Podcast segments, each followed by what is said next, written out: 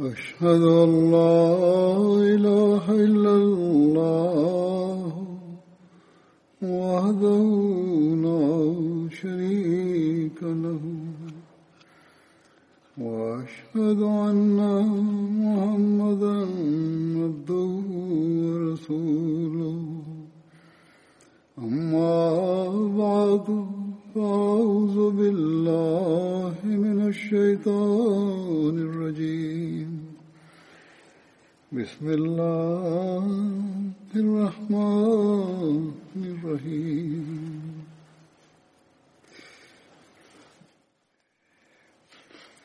الحمد لله رب العالمين. الرحمن الرحيم. مالك يوم الدين. إياك نعبد وإياك نستعين. اهدنا الصراط المستقيم. صراط الذين أنعمت عليهم. غير المغضوب عليهم ولا நான் இன்று மீண்டும் பதர்பூர் சகாபாக்களின் நற்குறிப்பை துவங்குவேன். அதில் ஹசரத் சொஹேப் பின் சினான் ரலியுல்லா ஹன்ஹு என்ற பெயர் கொண்ட சகாபியின் குறிப்பு இடம்பெறும். ஹசரத் சொஹேப் ரலி அல்லா ஹன்ஹு அவர்களின் தந்தையார் பெயர் சினான் பின் மாலிக் ஆகும். அன்னாரின் தாயார் பெயர் சல்மான் பின் கைதா ஆகும். ஹசரத் சொஹைப் அலி அல்லாஹன் அவர்கள் மோசல் என்ற ஊரை சார்ந்தவராக இருந்தார்கள். ஹசரத் சொஹைப் அவர்களின் தந்தை அல்லது சிறிய தந்தையார் கிஸ்ராவின் சார்பாக அபு அல்லாஹ் என்ற ஊரின் பணியாளராக இருந்தார்கள். அபு அல்லா தஜல்லா என்கிற ஊரின் எல்லையில் உள்ள ஒரு நகரமாகும். அது பிற்காலத்தில் பஸ்ரா என்று அழைக்கப்பட்டது. ரோமானியர்கள் அந்த பகுதியில் தாக்குதல் நடத்தினார்கள். மேலும் அவர்கள் அதிர சொஹைப் அலி அல்லாஹன் அவர்களை கைதியாக ஆக்கிக் கொண்டனர். அப்போது அவர் மிகவும் சிறிய வயதுடையவராக இருந்தார்கள். அபுல் காசிம் மகரிபி அவர்களை பொறுத்தவரை அதிர சொஹைப் அலி அல்லாஹ் அவர்களின் பெயர் உமைரா ஆகும் ரோமானியர்கள் சொஹைப் என்ற பெயரை அவருக்கு சூட்டினார்கள். அதிரர் சொஹைப் அவர்கள் மிகவும் சிகப்பு நிறத்தை கொண்டவராக இருந்தார்கள். உயரமானவராக உயரமானவராக இருக்கவில்லை. அதே போன்று குள்ளமானவராகவும் இருக்கவில்லை. தலையில் முடி அடர்த்தியாக இருந்தது. ரோமானியர்களுக்கு மத்தியில் அதிர சொஹைப் அவர்கள் வளர்ந்து வந்தார்கள். அவர்களின் பேச்சில் திக்கல் இருந்து வந்தது. கல்ப் என்பவர் ரோமானியரிடமிருந்து அவர்களை விலக்கி வாங்கினார். வேறொரு நபர் அன்னாரை மக்காவிற்கு கொண்டு வந்தார். பின்னர் அப்துல்லா பின் ஜித்தான் என்பவர் அவரை விலக்கி வாங்கி விடுதலை செய்துவிட்டார் அதரத் சொஹேப் ரலி அல்லா அவர்கள் அப்துல்லா பின் ஜித்தான் அவர்களின் மரணம் வரை அவருடன் மக்காவிலேயே அன்னார் தங்கியிருந்தார்கள். எந்த அளவுக்கு என்றால் அதில் நவியல் நாயகம் சல்லல்லாஹ் அலிசல்லம் அவர்களின் வருகையும் நிகழ்ந்தது. ஒரு அறிவிப்பின் அடிப்படையில் ஹசரத் சொஹேப் அவர்களின் சந்ததிகள் கூறுகின்றனர். அதாவது ஹசரத் சொஹேப் அவர்கள் பருவமடைந்த வயதை அடைந்த போது ரோமானியரிடமிருந்து தப்பித்து மக்காவிற்கு வந்து அடைந்தார்கள். பின்னர் அப்துல்லா பின் ஜித்தான் என்பவருடன் அவரது மரணம் வரை அன்னார் அவருடன் வசித்து வந்தார்கள். ஹசரத் முஸ்லிமோ ரசி அல்லாஹன் அவர்கள் ஹதரத் சொஹைப் அலி அல்லாஹ் ஒன்கு அவர்களை பற்றி குறிப்பிட்டவாறு இவ்வாறு கூறுகின்றார்கள். சொஹைப் என்ற ஒரு அடிமை இருந்தார். அவரை ரோமானியர்கள் பிடித்து வைத்திருந்தனர்.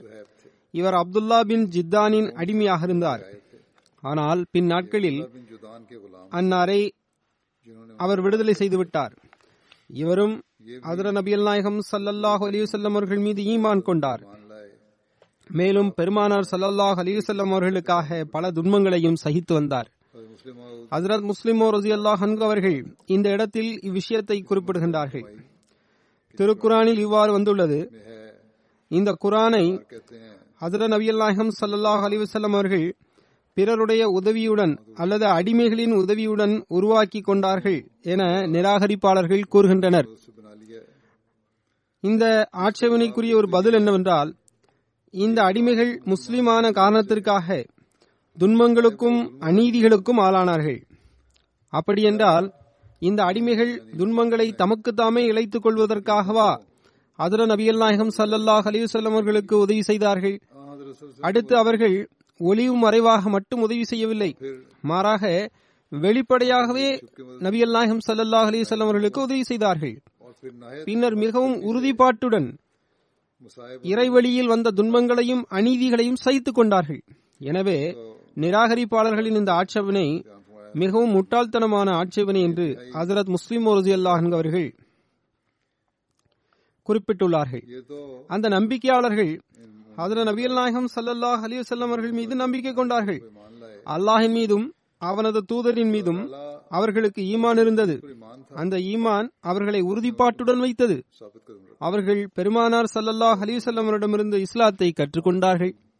மேலும் அல்லாஹுவின் வகையின் மீது அவர்கள் ஈமான் கொண்டிருந்தார்கள். ஹசரத் அம்மார் பின் யாசர் அவர்கள் அறிவிக்கின்றார்கள் நான் சுவைப் அவர்களை தாரே அர்க்கம் என்ற வீட்டின் வாசலில் சந்தித்தேன். அங்கு ஹசரத் நபி அல் நாயகம் சல்லாஹ் அலிசல்லம் அவர்களும் அமர்ந்திருந்தார்கள். நான் சொஹைபிடம் உமது எண்ணம் என்ன என்று கேட்டேன்.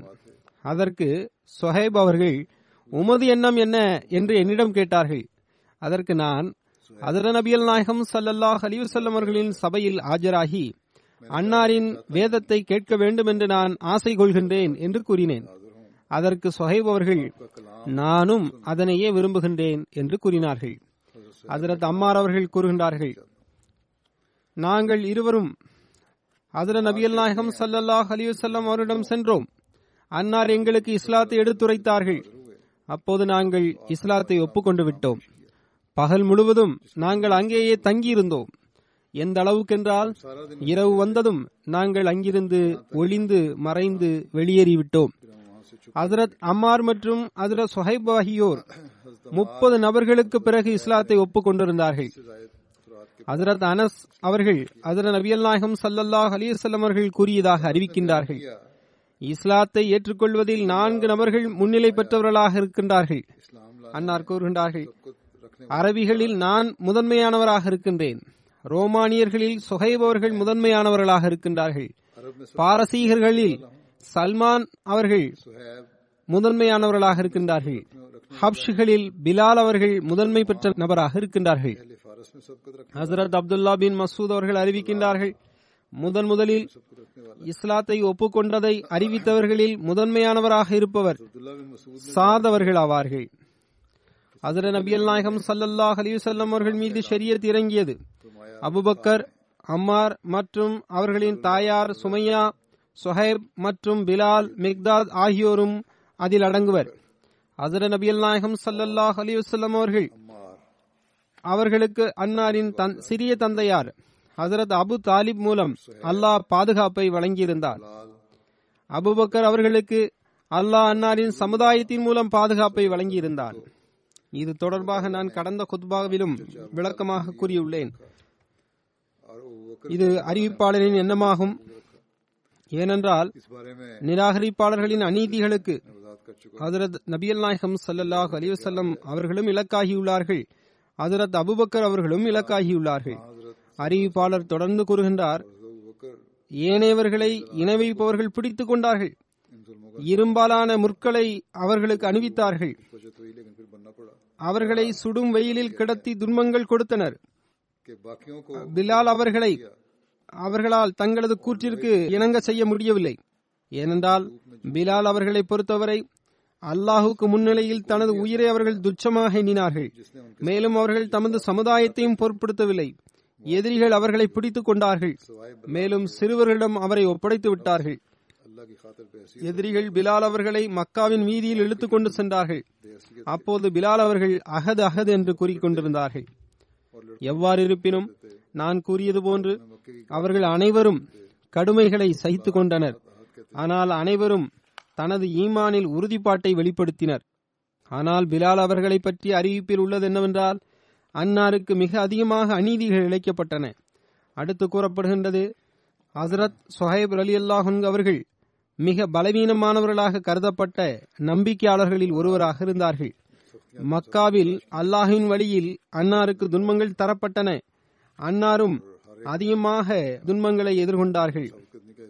ஒரு அறிவிப்பின் அடிப்படையில் ஹசரத் அம்மார் பின் யாசர் அவர்களுக்கு எந்த அளவுக்கு வேதனை தரப்பட்டதென்றால் எதிரிகள் என்ன செய்கின்றார்கள் என்பதையே அறியாத நிலைக்கு அவர்கள் சென்று விட்டார்கள். அந்த அளவிற்கு அவர்களுக்கு துன்பங்கள் தரப்பட்டன. இதே நிலைதான் ஹசரத் சொஹைப் அலி அல்லாஹன் அவர்களுக்கும் ஹசரத் அபு ஃபாயித் அவர்களுக்கும் ஹசரத் ஆமீர் பின் ஃபுஹைரா மற்றும் இதர சகாபாக்களுக்கும் ஏற்பட்டது. இந்த சகாபாக்களை பற்றியே இந்த வசனமும் இறங்கியது. இன்ன ரப்பக லில்லதீன ஹாஜரு ஃபுதினு ஜாஹது ஃபசபரு இன்ன ரப்பக மின் பாதிஹா லகஃபூரு ரஹீம் அதாவது உமது இறைவன் ஹிஜ்ரத் செய்த அவர்களை சோதனையில் ஆழ்த்தினான்.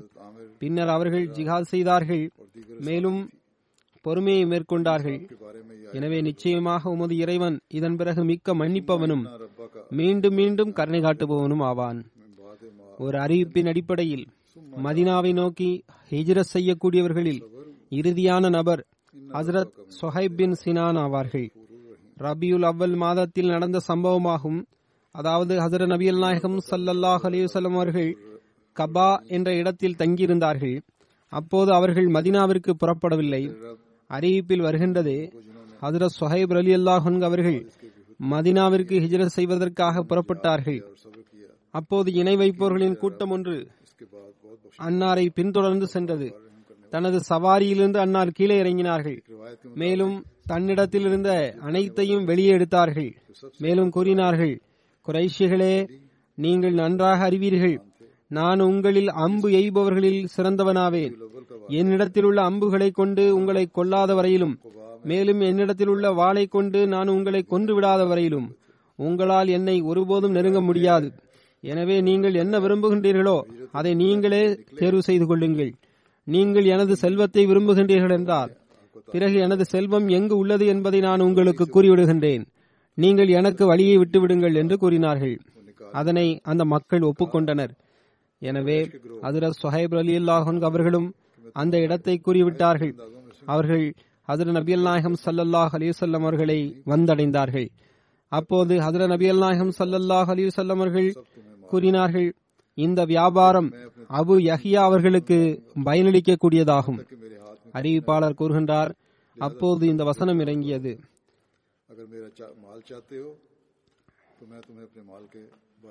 ومن الناس من يشري نفسه ابتغاء مرلات الله والله رؤوف بالعباد அதாவது அல்லாஹின் திருப்திக்காக தனது உயிரையும் விற்றுவிடுகின்ற நபர்களும் மக்களில் இருக்கின்றனர். அல்லாஹ் தனது அடியார்களின் மீது மிகவும் பரிவு காட்டக்கூடியவனாக இருக்கின்றான்.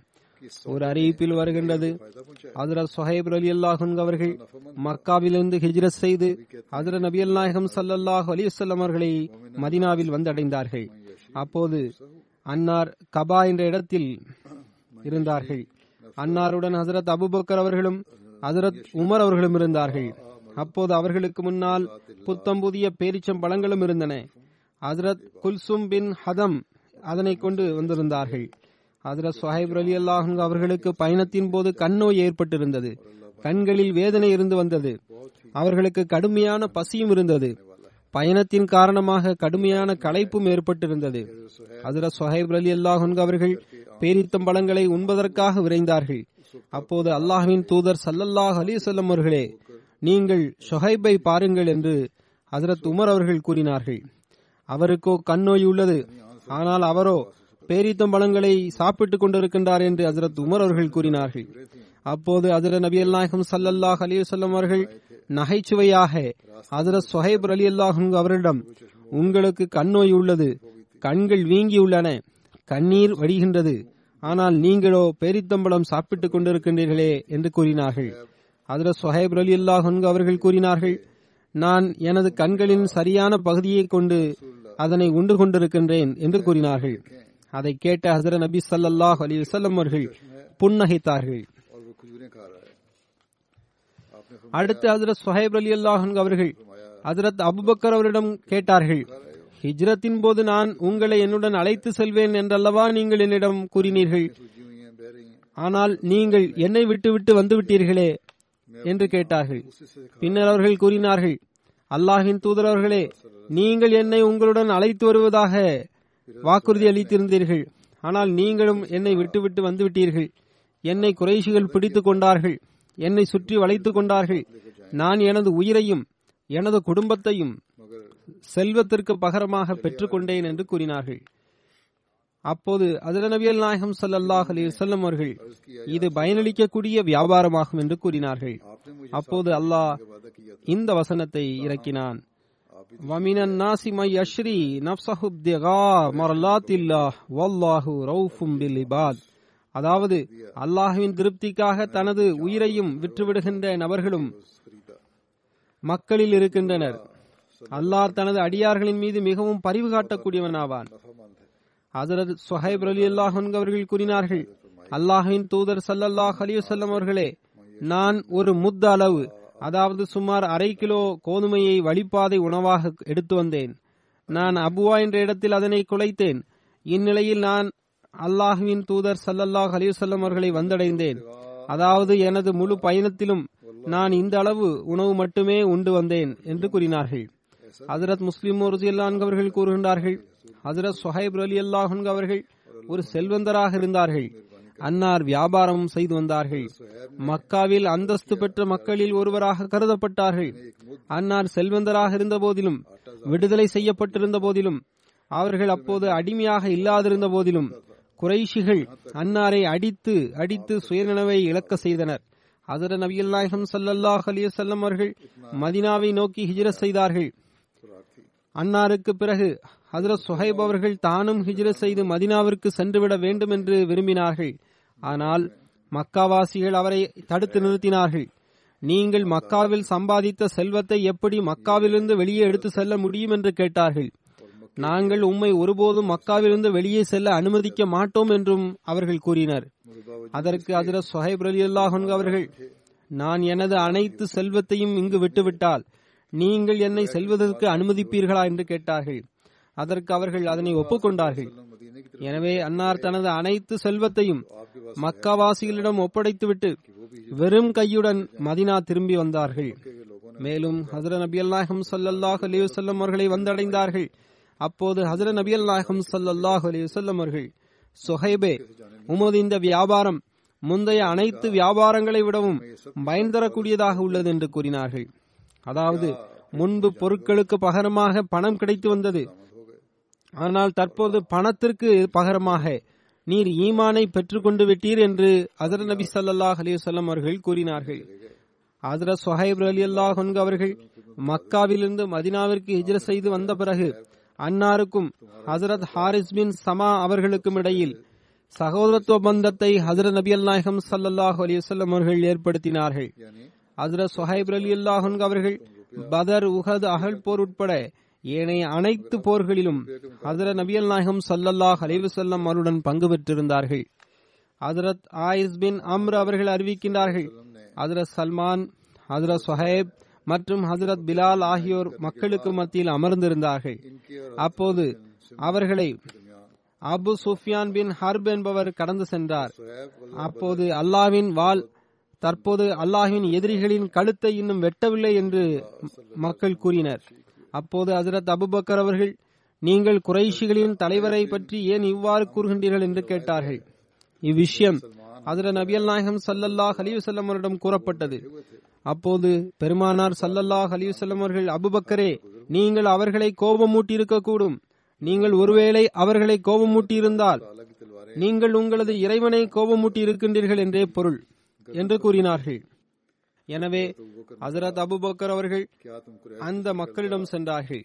எங்களது சகோதரர்களே ஒருவேளை நீங்கள் கோபமுற்றிருக்கலாம் என்று கூறினார்கள். அதற்கு அவர்கள் அபுபக்கரே அவ்வாறல்ல. அல்லாஹ் உங்களை மன்னிப்பானாக என்று கூறினர். ஹசரத் சுஹைப் அலி அல்லாஹன் அவர்கள் கூறுகின்றார்கள் ஹசரத் நபி அல் நாயகம் சல்லாஹ் அலி சொல்லம் அவர்கள் எந்தெந்த போர்களில் எல்லாம் பங்கு பெற்றிருந்தார்களோ அந்த போர்களில் நானும் பங்கு பெற்றிருந்தேன். ஹசரத் நபியல் நாயகம் ஸல்லல்லாஹு அலைஹி வஸல்லம் அவர்கள் பையத்துகளை வாங்கிய போதெல்லாம் நானும் பங்கு பெற்றிருந்தேன்.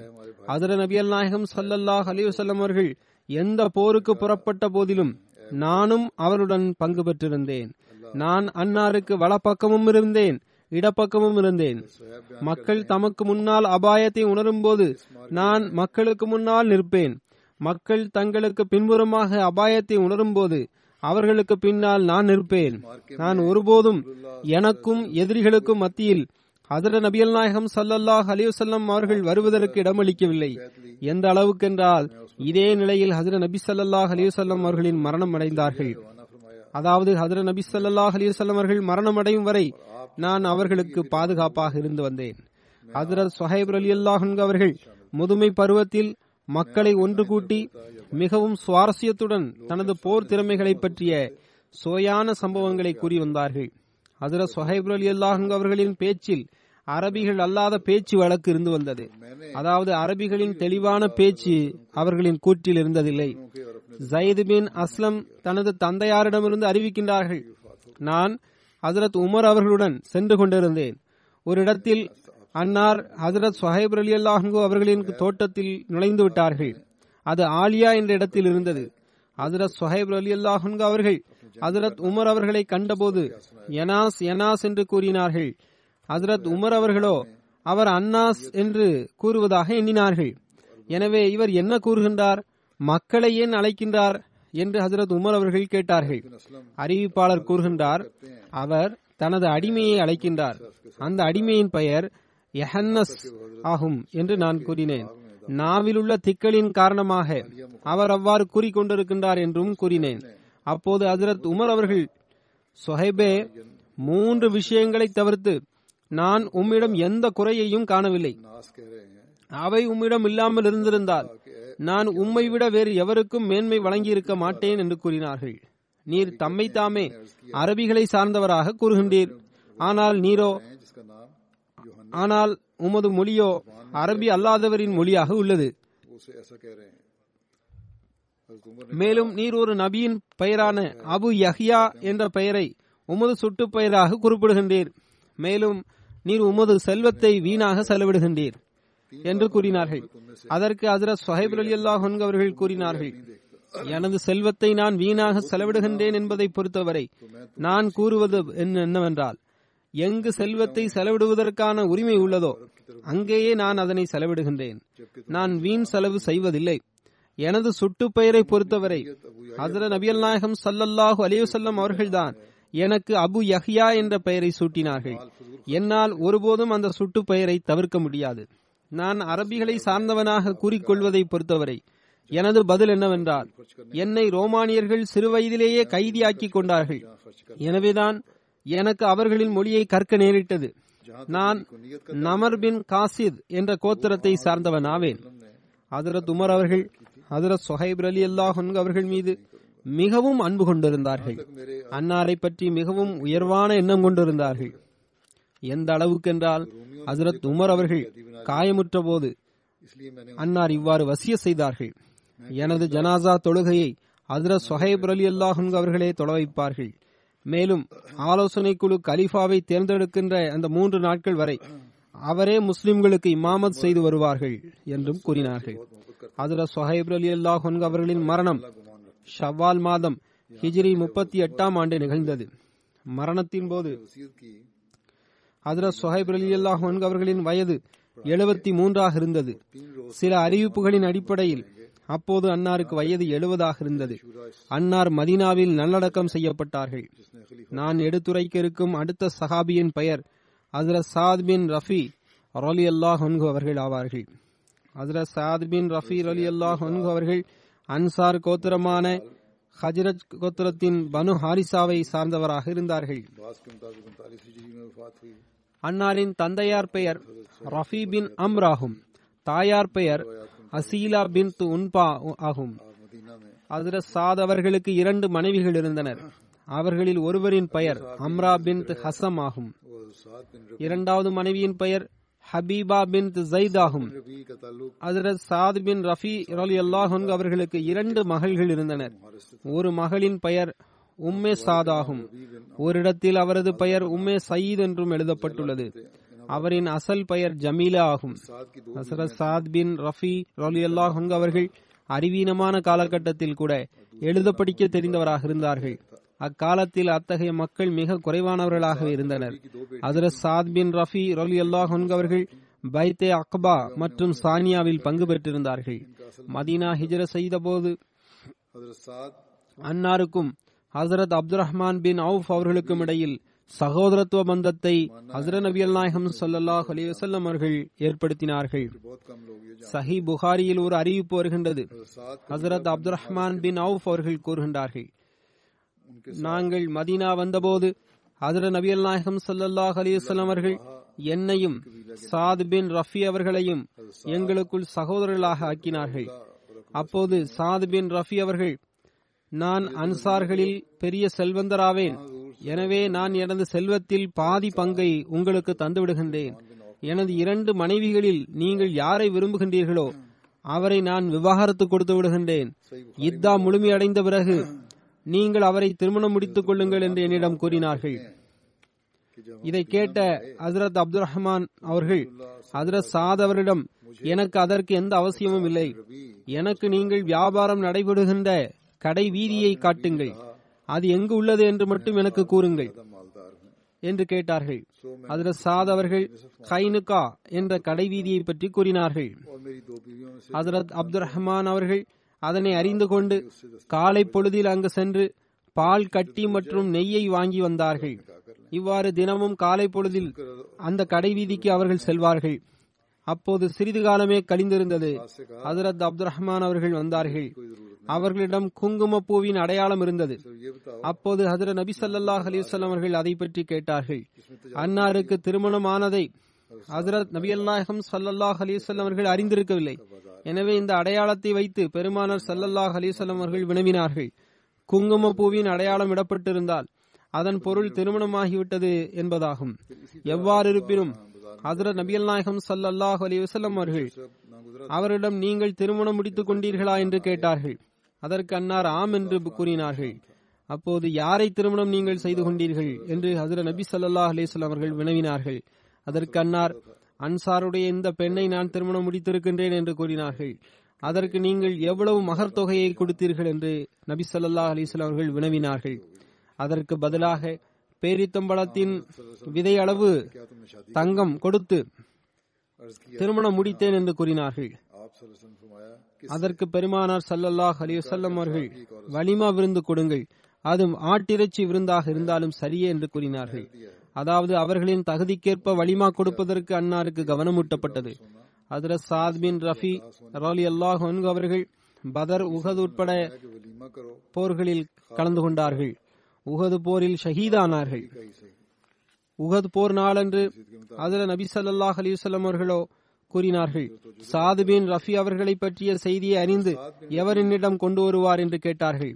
அதற்கு நான் என்று ஒருவர் கூறினார். எனவே அந்த நபர் போரில் கொல்லப்பட்டவருடன் சென்று சாதவர்களை தேடினார். அதில் சாதவர்கள் அந்த நபரை கண்டு நீர் எப்படி இருக்கின்றீர்? என்று கேட்டார்கள். அதற்கு அவர் உங்களது நிலையை அறிந்து செய்தியை சென்று சேர்ப்பதற்காக. அதர நபி சல்லா அலிசல்லம் அவர்கள் என்னை உங்களிடம் அனுப்பி வைத்துள்ளார்கள் என்று கூறினார். அதற்கு அதர சாதவர்கள் அதர நபி அல் நாயகம் சல்லல்லாஹ் அலிசல்லம் அவர்களுக்கு எனது சலாத்தை எட்டவையுங்கள் மேலும் எனக்கு ஈட்டியினால் பனிரெண்டு காயங்கள் ஏற்பட்டிருப்பதாகவும் என்னிடம் போரிட்டவர்களை நான் நரகத்திற்கு அனுப்பி வைத்து என்னிடம் போரிட்டவர்களை நான் நரகத்திற்கு அனுப்பி வைத்து விட்டேன். அதாவது எவரெல்லாம் என்னுடன் சண்டையிட்டார்களோ அவர்களை நான் கொன்றுவிட்டேன் என்ற செய்தியையும் நீங்கள் என் சார்பாக அதிர் நபிசல்லாஹ் அலிசல்லாம் அவரிடம் கூறிவிடுங்கள் என்று கூறினார். மேலும் எனது சமுதாயத்திடம் இந்த விஷயத்தையும் கூறிவிடுங்கள். அதாவது அதிர நபி சல்லாஹ் அலிவசல்லம் அவர்கள் ஷஹீதாகி உங்களில் ஒருவர் உயிருடன் இருந்தாலும் கூட உங்களுக்கு அல்லாஹ்விடம் சாக்கு போக்கு கூறுவதற்கு எந்த வாய்ப்பும் இருக்காது. அறிவிப்பில் வருகின்றது. அன்னாரிடம் சென்ற நபரின் பெயர் ஹஜரத் அபி பின் காப் ஆகும். ஹஜரத் சாத் அவர்கள் ஹஜரத் அபி பின் காபரிடம் கூறினார்கள் நீங்கள் எனது சமுதாயத்திடம் இவ்வாறு கூறுங்கள். உங்களிடம் சாத் பின் ரஃபி கூறுகின்றார். நீங்கள் அல்லாஹு கஞ்சுங்கள் மேலும் நீங்கள் அக்பாவின் இரவில் ஹஜரத் நபி வஸல்லம் அவரிடம் செய்த உடன்படிக்கையை எண்ணி பாருங்கள். அல்லாஹ்வின் மீது ஆணையாக உங்களின் ஒருவரின் கண் செயல்பட்டு கொண்டிருக்கின்ற நிலையில் அதாவது உங்களில் எவராவது எஞ்சியிருக்கும் நிலையில் எதிரிகள் அசர நபி சல்லாஹ் அலிசல்லம் அவர்களை அடைந்து விட்டால் அல்லாஹுவிடம் கூறுவதற்கு உங்களுக்கு எந்த சாக்கு போக்கும் இருக்காது என்று கூறினார்கள். அப்போது அபீபின் காப் அவர்கள் கூறுகின்றார்கள் நான் சாதவரிடமே அப்போது இருந்தேன். அந்நிலையில் ஹசரத் சாத் அவர்களின் மரணமும் நிகழ்ந்து விட்டது. அப்போது அவர்களுக்கு ஏராளமான காயங்கள் ஏற்பட்டிருந்தன.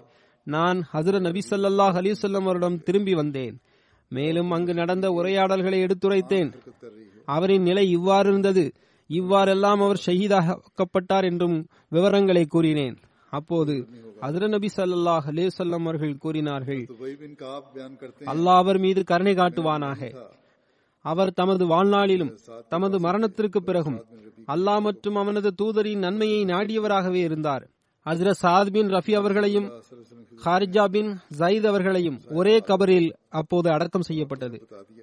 ஹசரத் மிர்சா பஷீர் அஹமத் சாஹிப் அவர்கள் ஹசரத் சாத் அவர்களின் சம்பவத்தை எடுத்துரைத்தவாறு இவ்வாறு எழுதுகின்றார்கள் ஹசரத் நபி சல்லாஹ் அலிவசல்லம் அவர்கள் போர் மைதானத்திற்குள் இறங்கியிருந்தார்கள் சுகதாக்களின் உடல்களை அன்னார் பார்வையிட்டுக் கொண்டிருந்தார்கள் அப்போது தென்பட்ட காட்சி முஸ்லிம்களை இரத்த கண்ணீர் வடிக்க செய்தது அதாவது போர் முடிந்தபோது ஹஜரத் நபி சல்லாஹ் அலிவசல்லம் அவர்களும் காயமுற்றிருந்தார்கள்.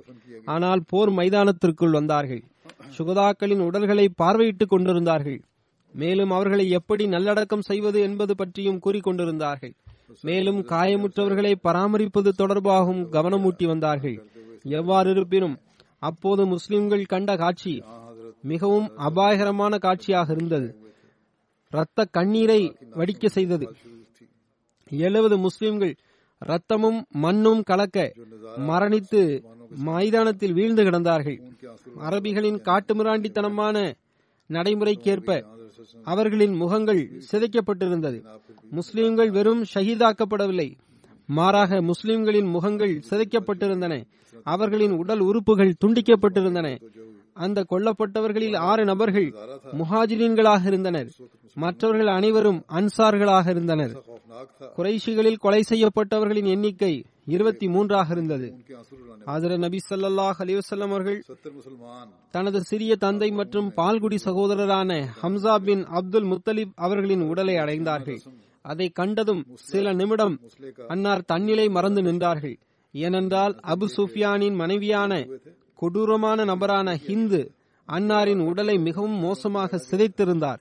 சிறிது நேரம் வரை அன்னார் மௌனமாக நின்று கொண்டிருந்தார்கள். அன்னாரின் முகத்தில் துன்பம் மற்றும் சில நொடி பொழுதிற்கு அன்னாரின் இயல்பு இந்த எண்ணத்தின் பக்கம் சென்றுவிட்டது. அதாவது மக்கத்து காட்டு மிராண்டிகளுடன் இதே நடைமுறையை செய்யாதவரை அவர்கள் திருந்த மாட்டார்கள். அவர்கள் படிப்பினை பெறமாட்டார்கள் என்று அன்னார் எண்ணத் தொடங்கினார்கள். ஆனால் அன்னார் தனது இந்த எண்ணத்திலிருந்து உடனே விலகிவிட்டார்கள். மேலும் பொறுமை செய்தார்கள்.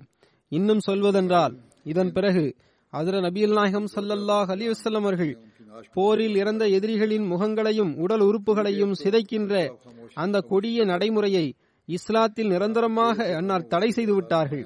எதிரிகள் என்ன செய்தாலும் நீங்கள் அவர்களின் இந்த காட்டுமிராண்டித்தனமான வழிமுறையை ஒருபோதும் பின்பற்றக்கூடாது. அதிலிருந்து விலகி இருக்க வேண்டும். நன்மை மற்றும் கருணைக்குரிய வழிமுறைகளை மேற்கொள்ள வேண்டும் என்று முஸ்லிம்களுக்கு அறிவுரை செய்தார்கள். தனது சகோதரரிடம் ஹசரத் சுஃபியா பின் அப்துல் முத்தலீப் அவர்கள் தனது சகோதரரான ஹம்சாவுடன் மிகவும் அன்பு செலுத்தி வந்தார்கள். முஸ்லிம்களுக்கு ஏற்பட்ட இந்த பின்னடைவு பற்றிய செய்தியை அறிந்து அன்னாரும் மதினாவை விட்டு வெளியே வந்திருந்தார்கள். அதில் நபியல் நாயகம் ஸல்லல்லாஹு அலைஹி வஸல்லம் அவர்கள் அன்னாரின் மகனான ஜுபைர் இப்னுல் அவாம் அவரிடம் நீங்கள் உங்களது தாயாருக்கு உங்களது மாமாவின் மையத்தை காட்ட வேண்டாம் என்று கூறினார்கள். ஆனால் சகோதரின் பாசம் எவ்வாறு அதிலிருந்து விலகி இருக்க முடியும்? மகன் பார்க்க வேண்டாம் என்று தாயிடம் கூறினார். ஏனென்றால் அவரது உத ஏனென்றால் அவரது உடல் சிதைக்கப்பட்டிருந்தது. உடலும் முகமும் சிதைக்கப்பட்டிருந்தது. ஆனால் அவரது தாயார் ஹம்சாவின் உடலை என்னை பார்க்க விடுங்கள் என்று மீண்டும் மீண்டும் கூறினார்கள். மேலும் நான் பொறுமையை மேற்கொள்வேன். எந்த முறையீடான வார்த்தைகளையும் என் வாயால் நான் கூற மாட்டேன் என்று நான் உறுதி கூறுகின்றேன் என்றெல்லாம் கூறினார்கள். எனவே அவர் சென்று தனது சகோதரின் உடலை கண்டார்.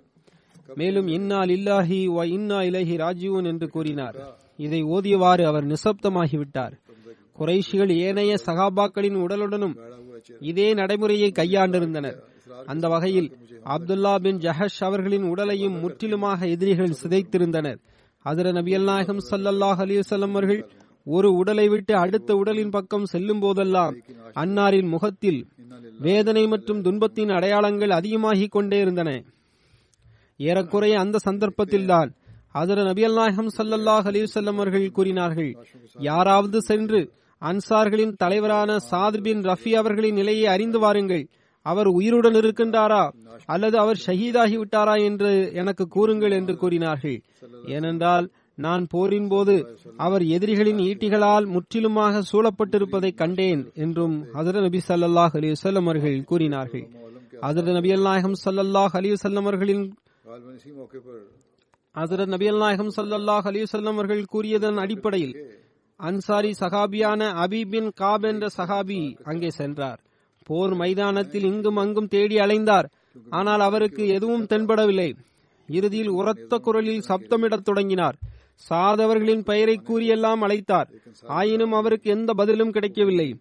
இறுதியில் நிராசை அடைந்து திரும்பி செல்ல தொடங்கினார். அப்போது அவருக்கு இந்த எண்ணம் தோன்றியது.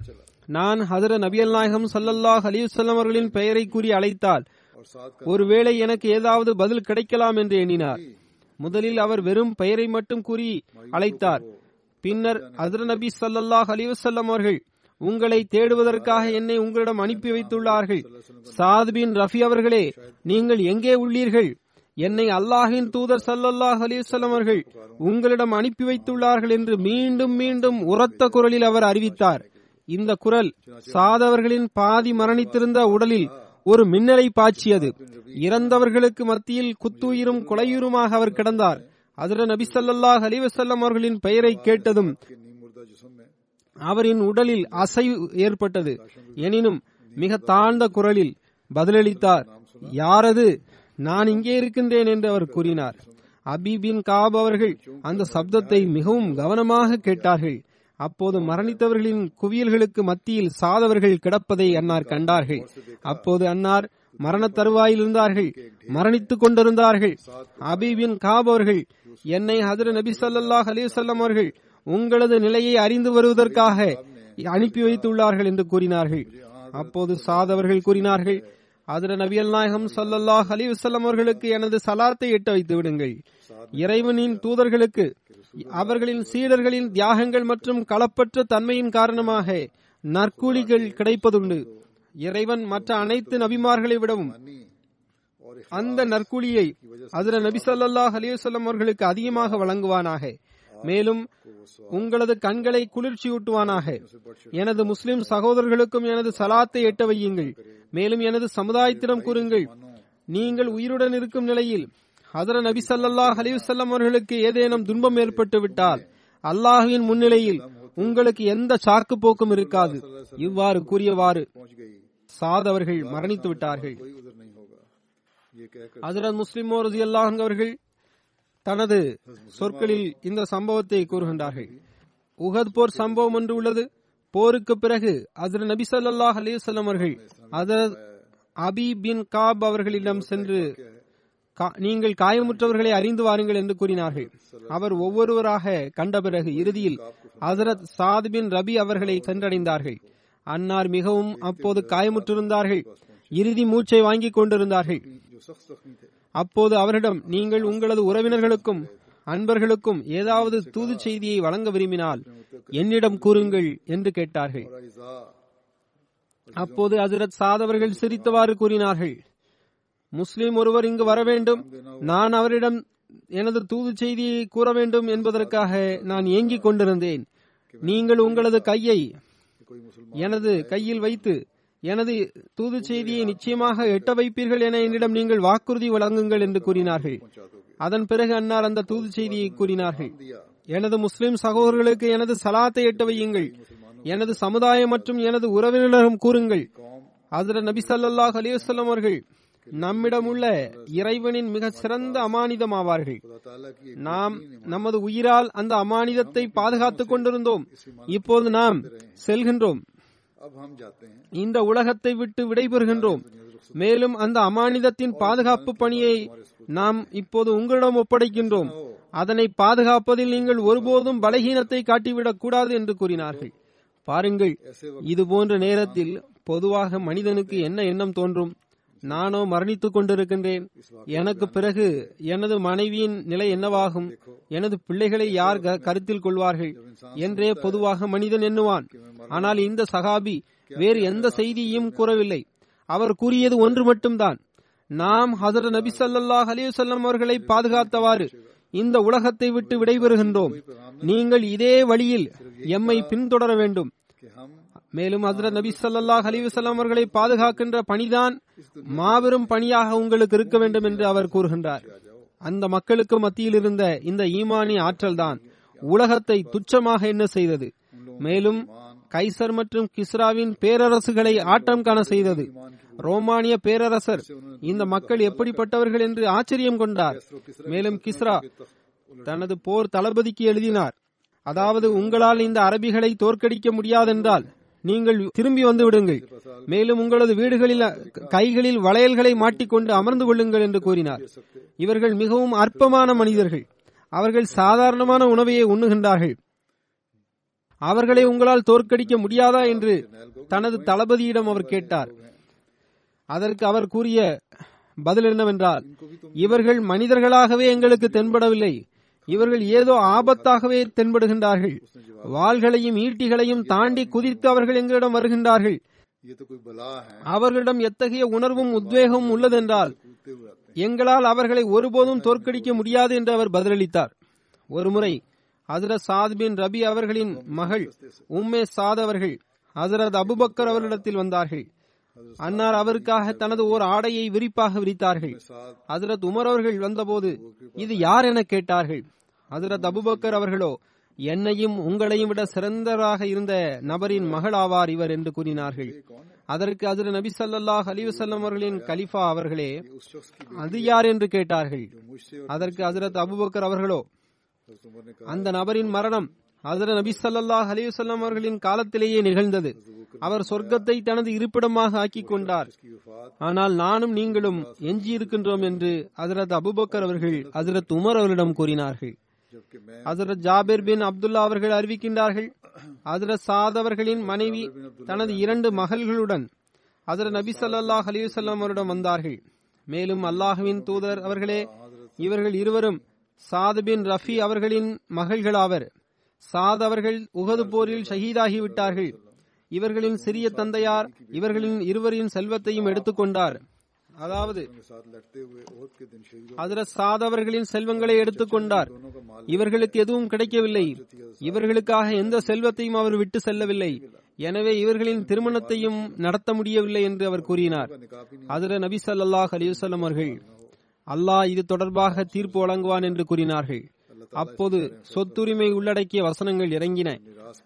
அதன் பிறகு அதர நபி சல்லாஹ் அலிசல்லம் அவர்கள் அவர்கள் இருவரின் சிறிய தந்தையாரை அழைத்தார்கள். மேலும் சாதின் மகள்களுக்கு சாதின் செல்வத்தில் மூன்றில் ஒரு பங்கை கொடுத்து விடுங்கள். அவர்கள் இருவரின் தாயாருக்கு எட்டில் ஒரு பங்கை கொடுத்து விடுங்கள். பிறகு எஞ்சியிருப்பது உமக்குரியதாகும் என்று கூறினார்கள். இந்த சம்பவத்தை குறிப்பிட்டவாறு சற்று விளக்கமாக ஹசரத் மிர்சா பஷீர் அஹமது சாஹிப் அவர்கள் சீரத் காத்தமு நபியின் என்ற புத்தகத்தில் இவ்வாறு எழுதுகின்றார்கள். ஹசரத் சாத் அவர்கள் செல்வந்தர் ஆவார்கள் நல்ல உணவுகளை உண்ணக்கூடியவராக இருந்தார்கள். தனது கோத்திரத்தில் தனி அந்தஸ்தை கொண்டிருந்தார்கள். அவருக்கு எந்த ஆண் சந்ததியும் இல்லாமல் இருந்தது. வெறும் இரண்டு மகள்களும் ஒரு மனைவியும் மட்டுமே இருந்தனர். அதுவரை ஹசரத் நபி சல்லாஹ் அலிவசல்லம் அவர்களுக்கு சொத்துரிமை தொடர்பாக எந்த புதிய கட்டளையும் அருளப்படாமல் இருந்தது.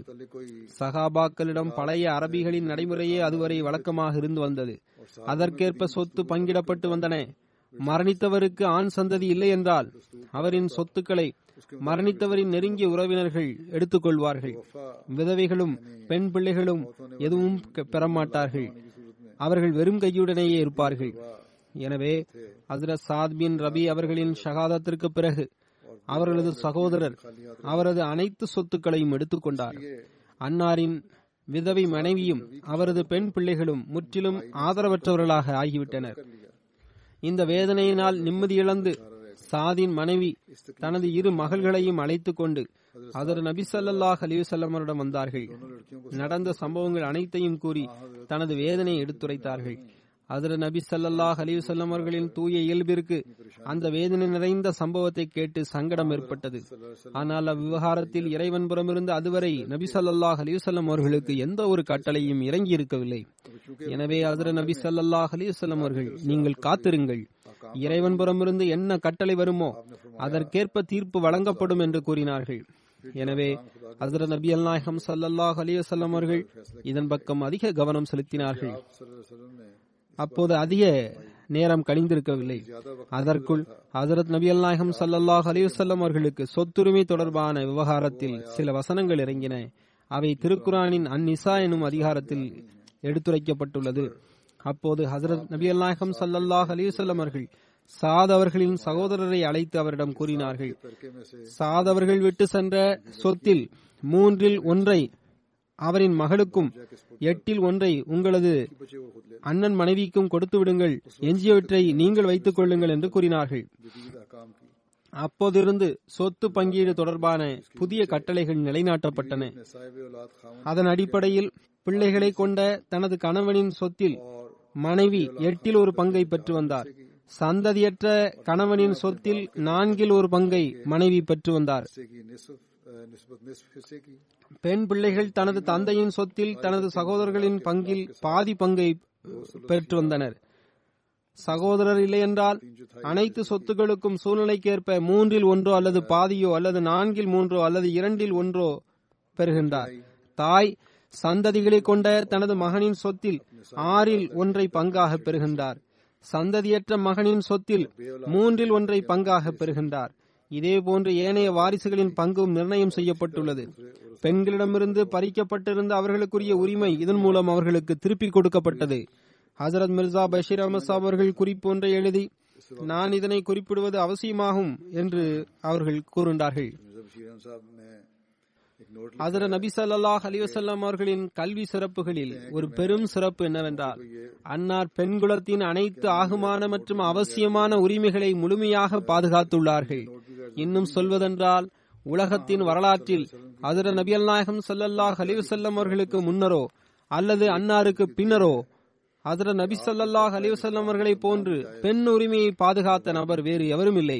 எனவே சொத்துரிமையிலும் திருமணத்திலும் கணவன் மனைவிக்கிடையிலான தொடர்புகளிலும் தலாக் மற்றும் குலா போன்ற விவகாரங்களிலும் தனக்கு சொந்தமாக சொத்துக்களை உருவாக்குகின்ற விவகாரத்திலும் மேலும் தனது சொந்தமான சொத்துக்களை பயன்படுத்துகின்ற உரிமையிலும் கல்வி பயில்வது தொடர்பான உரிமைகளிலும் பிள்ளைகளை பெறுவது மற்றும் அவர்களது தர்பியத் தொடர்பான உரிமைகளிலும் நாட்டின் உரிமைகளில் பங்கு பெறுகின்ற விவகாரங்களிலும் தனிநபர் சுதந்திரம் என்ற விவகாரத்திலும் மார்க்க உரிமைகள் மற்றும் கடமைகளிலும் சுருக்கமாக மார்க்கம் மற்றும் உலகத்தின் எல்லா மைதானத்திலும் பெண்கள் எந்த விவகாரங்களிலெல்லாம் ஈடுபடுவார்களோ அவை அனைத்திலும் ஹசர நபி சல்லாஹ் அலிவசலம் அவர்கள் பெண் குலத்திற்கான அனைத்து உரிமைகளையும் அங்கீகரித்துள்ளார்கள்.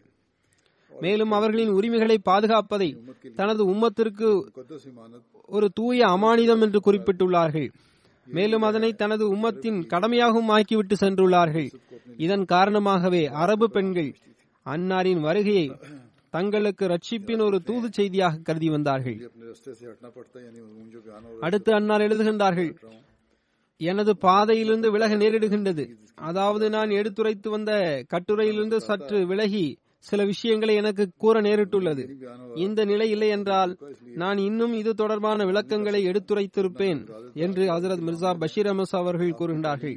ஏனென்றால் பெண்ணின் விவகாரத்தில் ஹசரத் நபியல் நாயகம் சல்லல்லாஹ் அலிவசல்லம் அவர்கள் அவர்களின் கல்வி சிறப்பு உண்மையிலேயே மிக உயர்தரமான இடத்தில் உள்ளது. அன்னாருடைய இந்த சொல் முற்றிலும் ஒரு ஆழமான உண்மையை கொண்டதாக உள்ளது. உலகத்தின் விஷயங்களில் எனது இயல்புகளில் இரண்டு விஷயங்களின் மீது நேசம் தரப்பட்டுள்ளது. அதில் ஒன்று பெண் மற்றொன்று நறுமணமாகும். ஆனால் எனது கண்களின் குளிர்ச்சி தொழுகையாகும். அதாவது இறைவணக்கத்தில் எனது கண்களுக்கு குளிர்ச்சி வைக்கப்பட்டுள்ளது. இன்றைய உலகம் பெண்ணின் உரிமைகள் பற்றி பேசுகின்றது. மேலோட்டமான சில விஷயங்களை எடுத்துக்கொண்டு பெண் சுதந்திரத்தை பற்றி அவர்கள் பேசுகின்றனர். ஆனால் பெண்களுக்கு சில கட்டுப்பாடுகளை இஸ்லாம் விதித்துள்ளது. அது பெண்களின் கண்ணியத்தை நிலைநாட்டுவதற்காகவும் குடும்பத்தின் அமைதிக்காகவும் எதிர்கால சந்ததிகளின் தர்பியத்திற்காகவும் அந்த கட்டுப்பாடுகளை இஸ்லாம் பெண்களுக்கு விதித்துள்ளது. இஸ்லாத்தின் மீது ஆட்சேபனை செய்வர்கள் இதன் மீதும் ஆட்சேபனை செய்கின்றார்கள்.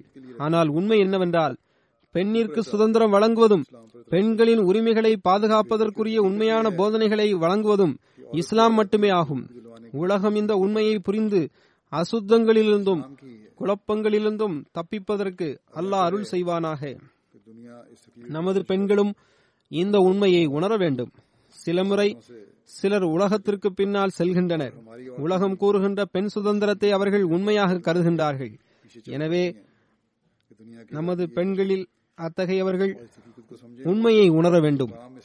இஸ்லாம் பெண்களுக்கு வழங்கியுள்ள அந்தஸ்தை அவர்கள் புரிய வேண்டும். ஏனென்றால் அந்த அந்தஸ்தை வேறு எந்த மார்க்கமும் வழங்கவில்லை. வேறு எந்த பெயர் தாங்கி முற்போக்கு சிந்தனையாளர்களும் மாதர் உரிமை சங்கங்களும் பெண்களுக்கு வழங்கவில்லை. அல்லாஹ் இஸ்லாத்தின் போதனைக்கேற்ப பெண்களுக்குரிய உரிமைகளை வழங்குவதற்குரிய பாக்கியத்தை ஆண்களுக்கும் வழங்குவானாக. ஏனென்றால் அதன் மூலம்தான் அமைதி நிறைந்த சமூகம் உலகில் நிலைபெற முடியும். இதன் பிறகு நான் சுருக்கமாக தற்போதைய உலக சூழலை துவாவிற்காக உங்களுக்கு கூற விரும்புகின்றேன். நீங்கள் துவா செய்யுங்கள். இறைவன் இந்த உலகத்தை கொரோனா தொற்று நோயிலிருந்தும் ஆபத்துகளிலிருந்தும் காப்பாற்றுவானாக. அதே நேரம் மனிதர்களுக்கும் இந்த புரிதலையும் அறிவையும் வழங்குவானாக. அதாவது மனித இனம் எஞ்சியிருப்பது என்பது ஏக இறைவனின் பக்கம் குனிவதும் ஒருவர் மற்றவருக்குரிய உரிமையை வழங்குவதிலும் தான் உள்ளது. இதனை உலகம் உணர வேண்டும். மேலும் உலகத்திலிருந்து குழப்பங்களை அளிப்பதற்கு அரசாங்கங்கள் உரிய நடவடிக்கை எடுக்க அல்லாஹ் அறிவை வழங்குவானாக. அவர்கள் நீதியை அடிப்படையாக கொண்ட அமைப்பை வழிநடத்த வேண்டும். அமெரிக்காவிலும் இன்றைய நாட்களில் நிம்மதியற்ற தன்மையும் அமைதியின்மையும் பரவி உள்ளது. குறிப்பாக ஒவ்வொரு அகமதியையும் அதன் தீய விளைவுகளிலிருந்து அல்லாஹ் பாதுகாப்பானாக. அங்குள்ள பொதுமக்களுக்கும் சரியான வடிவத்தில் தங்களது கோரிக்கைகளை வைப்பதற்கும் உரிமைகளை பெறுவதற்கும் அல்லாஹ் நர்பாக்கியத்தை வழங்குவானாக. ஆப்பிரிக்கன் அமெரிக்கர்கள் அடித்து நொறுக்குவதன் மூலமும் தமது வீடுகளை எரிப்பதன் மூலமும் தமது குரல்களை வெளிப்படுத்துவார்கள் என்றால் அது அவர்களுக்கு பாதிப்பை ஏற்படுத்தும். ஏனென்றால் இந்த செயலை குறிப்பிட்டு பல ஆப்பிரிக்கன் தலைவர்களும் இவ்வாறு கூறியுள்ளனர். உங்களது வீடுகளை நீங்கள் எரிக்காதீர்கள். உங்களது வீடுகளை அடித்து நொறுக்காதீர்கள். உங்களது உரிமைகளை பெற்றுக்கொள்ளுங்கள். அதில் தவறில்லை. ஆனால் ஆகுமான வழிமுறைகளில் உங்களுக்கு அரசாங்கம் வழங்கியுள்ள அனுமதிக்கு உட்பட்டு உங்களின் எதிர்ப்பை நீங்கள் வெளிப்படுத்துங்கள். ஆனால் உங்களது சொத்துக்களை அளிப்பதால் உங்களுக்கு எந்த நன்மையும் இல்லை. அது உங்களுக்கு எதிராக பாதிப்பை ஏற்படுத்தும். எனவே போராட்டக்காரர்களும் இது பற்றி சிந்திக்க வேண்டும். எவ்வாறு இருப்பினும் அரசாங்க அமைப்பும் இதனை புரிந்து கொள்ள வேண்டும். தனது அதிகாரத்தை பயன்படுத்தி தற்போது ஏற்பட்டுள்ள அனைத்து குழப்பங்களுக்கும் பிரச்சனைகளுக்கும் தீர்வு காண முடியாது. அனைத்து விவகாரங்களுக்கும் தீர்வு அதிகாரம் அல்ல. மாறாக நீதியுடன் அனைத்து குடிமக்களின் உரிமைகளை வழங்கியவாறு அரசாங்கத்தை நடத்தும் போதுதான் அதற்கு தீர்வு ஏற்பட முடியும். மேலும் நாட்டில் அமைதியும் உறுதித்தன்மையும் நிலைபெற முடியும். அது இல்லை என்றால் ஒன்றும் நடக்காது. எவ்வளவுதான் ஒரு வலிமை வாய்ந்த அரசாங்கமாக இருந்தாலும் சரியே பொதுமக்கள் நிம்மதி இழந்திருந்தால் எந்த அரசாங்கமும் அதற்கு முன்னால் நிற்க முடியாது. எவ்வாறு இருப்பினும் உலகில் எங்கெங்கெல்லாம் குழப்பங்கள் இருக்கின்றனவோ எல்லா இடங்களிலும் அல்லாஹ் அந்த குழப்பத்தை அகற்றுவானாக. அரசாங்கங்கள் குடிமக்களின் உரிமைகளை வழங்குபவர்களாக திகழட்டுமாக. மேலும் பொதுமக்களும் தங்களின் உரிமைகளை ஆகுமான எல்லைக்கு உட்பட்டு நின்று கொண்டு அரசாங்கத்திற்கு அழுத்தத்தை கொடுப்பவர்களாக இருக்கட்டுமாக. இதேபோன்று பாகிஸ்தான் அரசாங்கமும் சிந்திக்க வேண்டும். அங்கு வெறும் முல்லாக்களின் அச்சத்தின் காரணமாக அகமதிகளின் மீது இன்றைய நாட்களில் கொடுமையும் கடுமைகளும் அதிகரித்து வருகின்றன. அதனை அவர்கள் செய்யக்கூடாது. மாறாக நீதியுடன் அரசாங்கத்தை நடத்த வேண்டும். தனது வரலாற்றிலிருந்து அவர்கள் பாடம் படிக்க வேண்டும். அகமதியத்தின் விவகாரத்தை எடுத்துக்கொண்டு அநீதி இழைத்து இதற்கு முன் எந்த அரசாங்கத்தாலும் நிலைபெற முடியவில்லை. இனியும் எந்த அரசாங்கமும் நிலைபெற முடியாது. எனவே இந்த விவகாரத்தை கையில் எடுத்துக்கொண்டு ஆட்சி அதிகாரத்தை நீட்டித்துக் கொண்டு சென்று விடலாம் என்ற எண்ணத்தை நீங்கள் கைவிட்டு விட வேண்டும். எனினும் இந்த அநீதிகளின் விளைவாக உலகில் அகமதியத்தின் முன்னேற்றம் முன்பை விட அதிகரித்துள்ளது. அது இன்ஷா அல்லாஹ் எதிர்காலத்திலும் நடைபெற்றுக் கொண்டிருக்கும். இது இறைவனின் பணியாகும். இதனை எவரும் தடுத்து நிறுத்த முடியாது. எவ்வாறு இருப்பினும் அல்லாஹ் எல்லா இடங்களிலும் அநீதிகளையும் குழப்பங்களையும் அமைதியின்மையையும் அகற்ற வேண்டும் என்பதே எமது துவாவாகும். இன்று உலகில் பரவியுள்ள இந்த தொற்று நோயிலிருந்து மனிதன் படிப்பினை பெற்று தனது நிலைகளில் மாற்றங்களை ஏற்படுத்த வேண்டும். அகமதிகளாகிய நமக்கு முன்பை விட அதிகமாக அல்லாஹுவின் உரிமையையும் அவனது அடியார்களுக்குரிய உரிமைகளையும் வழங்கும் நர்பாக்கியத்தை அல்லாஹ் வழங்குவானாக. ஏனென்றால் அதன் மூலம்தான் நம்மால் இறைவனின் அன்பை அதிக அதிகமாக பெற முடியும் மேலும் முன்னேற்றங்களையும் நமது கண்களுக்கு முன்னால் மிக விரைவாக நம்மால் காண முடியும் अदा करने की तौफीक मिले ताकि हम ज़्यादा से ज़्यादा अल्लाह ताला का प्यार हासिल करने वाले बन सकें और तरक्यात को जल्द से जल्द अपने सामने होता हुआ देख सकें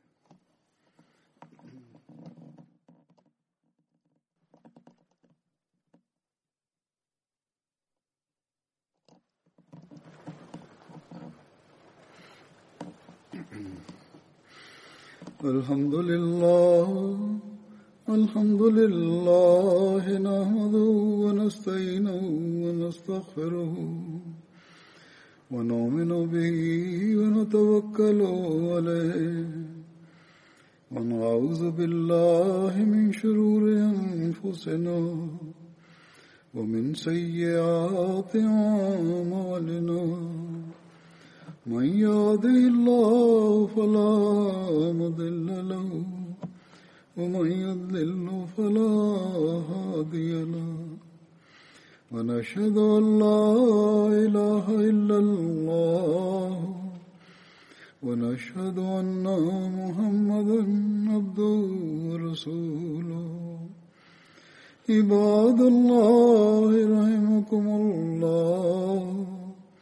إن الله يأمر بالعدل والإحسان وإيتاء ذي القربى وينهى عن الفحشاء والمنكر والبغي يعظكم لعلكم تذكرون اذكروا الله يذكركم وادعوه يستجب لكم ولذكر الله أكبر.